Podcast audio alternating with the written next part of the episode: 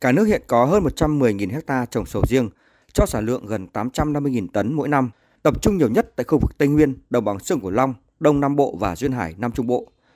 Với lợi thế về giá cả và sự ưa chuộng của thị trường nhập khẩu đã đưa trái sầu riêng Việt Nam lên vị thế cao hơn nhiều loại cây trồng khác như tiêu, thanh long, cao su. Kết quả xuất khẩu sầu riêng trong thời gian qua đã khẳng định điều này. Chưa có loại nông sản nào vươn ra thị trường thế giới đã nhanh chóng mang về kim ngạch tỷ đô la như trái sầu riêng. Ông Đặng Phúc Nguyên, Tổng Thư ký Hội Rau quả Việt Nam cho biết, trong các thị trường tiêu thụ sầu riêng nhiều nhất, Trung Quốc vẫn đang là thị trường tiềm năng cho trái sầu riêng Việt Nam. Đặc biệt, trong khi các quốc gia trồng loại trái cây này chỉ thu hoạch theo mùa vụ, thì Việt Nam lại được thu hoạch quanh năm. Tuy nhiên, thị trường này cũng đang có nhiều yêu cầu về chất lượng sầu riêng xuất khẩu.